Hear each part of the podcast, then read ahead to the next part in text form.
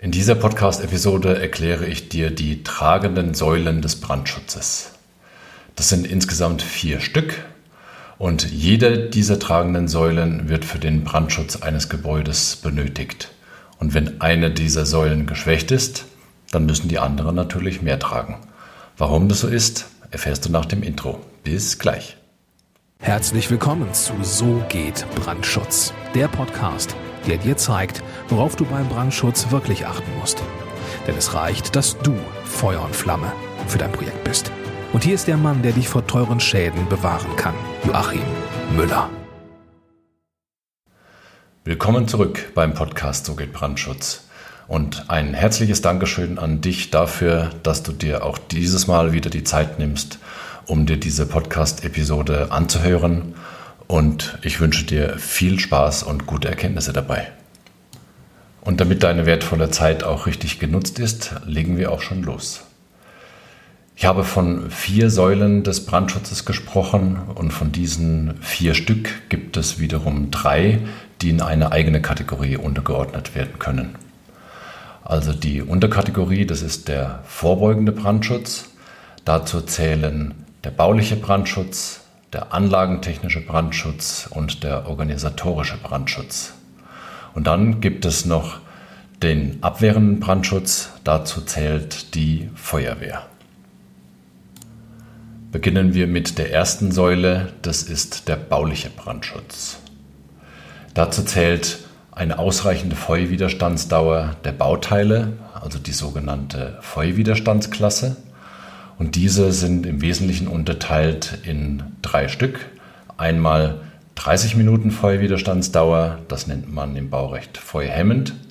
60 Minuten Feuerwiderstandsdauer, das nennt man hochfeuerhemmend. Und 90 Minuten Feuerwiderstandsdauer, das nennt man feuerbeständig. Ebenfalls zum baulichen Brandschutz zählt die Brennbarkeit der Baustoffe, also die Baustoffklasse. Das bedeutet, aus welchen Baustoffen ist denn das Gebäude überhaupt gebaut?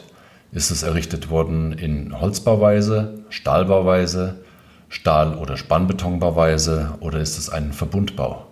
Und es zählt auch dazu, welche Baustoffe für den Innenausbau des Gebäudes verwendet wurden. Also wurden Gipskartonständerwände errichtet, gibt es Bekleidungen an Wänden und an den Decken oder am Dach aus Holz und wurden beispielsweise brennbare Dämmstoffe verwendet oder nicht brennbare Dämmstoffe. Zur tragenden Säule baulicher Brandschutz zählt natürlich auch die Unterteilung eines Gebäudes in Brandabschnitte und nicht zu vergessen, zu einem Gebäude muss natürlich die Zugänglichkeit und die Zufahrtswege für die Feuerwehr entsprechend ausgebildet sein. Das ist ebenfalls eine Angabe im baulichen Brandschutz. Die zweite tragende Säule ist der anlagentechnische Brandschutz. Hierzu zählen Angaben darüber, ob im Gebäude eine Brandmeldeanlage vorhanden ist und ob es beispielsweise eine automatische Feuerlöschanlage gibt. Vielleicht auch eher unter dem Begriff Sprinkleranlage als eine dieser Anlagenmöglichkeiten bekannt. Dann braucht es natürlich Angaben über Rauch- und Wärmeabzugsanlagen über Sicherheitsstromversorgung und über die Notbeleuchtung in einem Gebäude. Also alle diese Punkte sind Bestandteil der zweiten tragenden Säule anlagentechnischer Brandschutz. Dann sind wir auch schon bei der dritten tragenden Säule, das ist der organisatorische Brandschutz. Also das betrifft vorwiegend den Bereich von Arbeitsstätten und Betrieben, im Bereich des privaten Lebens kann man natürlich auch organisatorische Brandschutzmaßnahmen treffen, aber das regelt jeder für sich selbst. Im Bereich der Arbeitsstätten ist es allerdings etwas anderes. Dort gibt es nämlich ausdrücklich, abhängig natürlich von der Größe eines Betriebes, Vorgaben zu Brandschutzunterweisungen des Personals, zur Kennzeichnung der Rettungswege in einem Gebäude, es gibt Vorgaben zur Bereitstellung von Feuerlöschern, zum Aufhängen von Flucht- und Rettungswegplänen und natürlich auch je nach Betriebsgröße Maßnahmen zur Einrichtung einer Betriebsfeuerwehr oder einer anerkannten Werkfeuerwehr. Das sind allerdings mehr Sonderbereiche. Die vierte tragende Säule, das ist die Feuerwehr und Maßnahmen zur Selbsthilfe im Brandfall. Einzelkomponenten dieser Säule sind zum Beispiel Angaben darüber, ob es sich bei der öffentlichen Feuerwehr um eine freiwillige Feuerwehr handelt oder um eine Berufsfeuerwehr, welche Löschwasserversorgung der Feuerwehr zur Verfügung steht, also sprich, wo befinden sich Hydranten in der Nähe des Gebäudes und welche Löschwassermenge kann dort entnommen werden. Es zählen Angaben darüber, ob zu dem Gebäude bzw. für das Gebäude Feuerwehrpläne erstellt werden müssen, welche Flächen für die Feuerwehr bereitgestellt werden, wo und in welcher Größe und natürlich, ob bei einem Betrieb Selbsthilfeeinrichtungen in Form von Wandhydranten vorhanden sein müssen oder nicht. Wichtig für das Verständnis eines Brandschutzkonzeptes für ein Gebäude ist, dass diese vier Säulen tatsächlich alle vorhanden sein müssen. Man kann zwar eine einzelne Säule in Anführungszeichen schwächen, also sie muss nicht vollumfänglich so ausgeführt sein, wie das Baurecht das vorsieht. Dann spricht man von Abweichungen im Baurecht. Aber grundsätzlich ist es so, dass man auf keine dieser vier Säulen komplett verzichten kann. Man kann einzelne Säulen schwächen, dann müssen die anderen Säulen mehr Belastung tragen aber komplett auf eine Säule oder sogar auf mehrere Säulen verzichten, das geht nicht.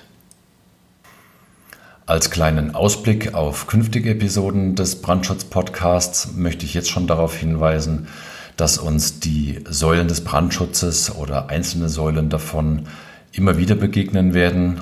Also zum Beispiel dann, wenn wir darüber sprechen, welche Schutzziele im Brandschutzkonzept verfolgt werden, beziehungsweise im Baurecht da wird man auf die Einzelkomponenten, sprich auf die tragenden Säulen, immer wieder zurückkommen. So viel schon mal jetzt vorab. Und genau aus diesem Grund will ich diese Podcast-Folge an dieser Stelle auch schon wieder schließen und kurz und knackig gehalten haben. Nochmal kurz zusammenfassend, was ich vermitteln wollte. Es gibt vier tragende Säulen des Brandschutzes. Den baulichen Brandschutz, den anlagentechnischen Brandschutz, den organisatorischen Brandschutz und die Feuerwehr. Wenn eine dieser Säulen geschwächt ist, dann müssen die anderen Säulen entsprechend mehr tragen, also leistungsfähiger sein. Aber es wird jede dieser Säulen benötigt und man kann bei einem Gebäude auf keine einzige dieser Säulen verzichten. Lediglich bei Wohngebäuden gerät der organisatorische Brandschutz etwas in den Hintergrund weil man nicht unbedingt eine Brandschutzunterweisung für die Mitbewohner benötigt. Man braucht nicht bei allen Gebäuden die Kennzeichnung der Rettungswege, also insbesondere im Einfamilienhaus wird das, glaube ich, keiner tun. Man wird nicht bei jedem Gebäude Flucht- und Rettungspläne benötigen, habe ich bei einem Einfamilienhaus oder bei einem Mehrfamilienhaus auch noch nicht gesehen. Und Betriebsfeuerwehr und Werkfeuerwehr gibt es natürlich bei einem Wohngebäude auch nicht.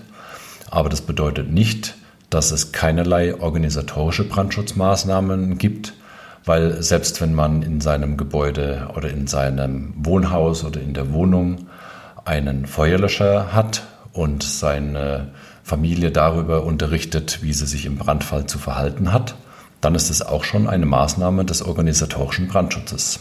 Also, das gibt es auch bei Wohngebäuden. An dieser Stelle nochmal ein herzliches Dankeschön fürs Zuhören und für deine Zeit. Und wenn du ein regelmäßiger Zuhörer bist, ein herzliches Dankeschön für deine Treue. Wenn du ein neuer Zuhörer bist, dann vielen Dank für dein Interesse und ich würde mich sehr darüber freuen, wenn du den Podcast abonnierst und wenn du ihn auch an Freunde, Bekannte und Kollegen weiterempfiehlst, damit möglichst viele von diesem Wissen profitieren. Solltest du eine Frage an mich haben oder den Wunsch zu einem besonderen Thema, das ich im Rahmen des Podcastes behandeln soll, dann schreib mir doch bitte eine E-Mail unter podcast.so-geht-brandschutz.de oder an j.müller mit ue tub-ing.com.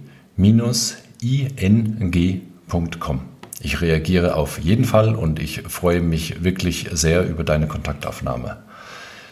Bis dahin wünsche ich dir jetzt an dieser Stelle alles Gute, maximalen Wirkungsgrad bei allem, was du heute tust und herzliche Grüße, dein Joachim Müller von So geht Brandschutz.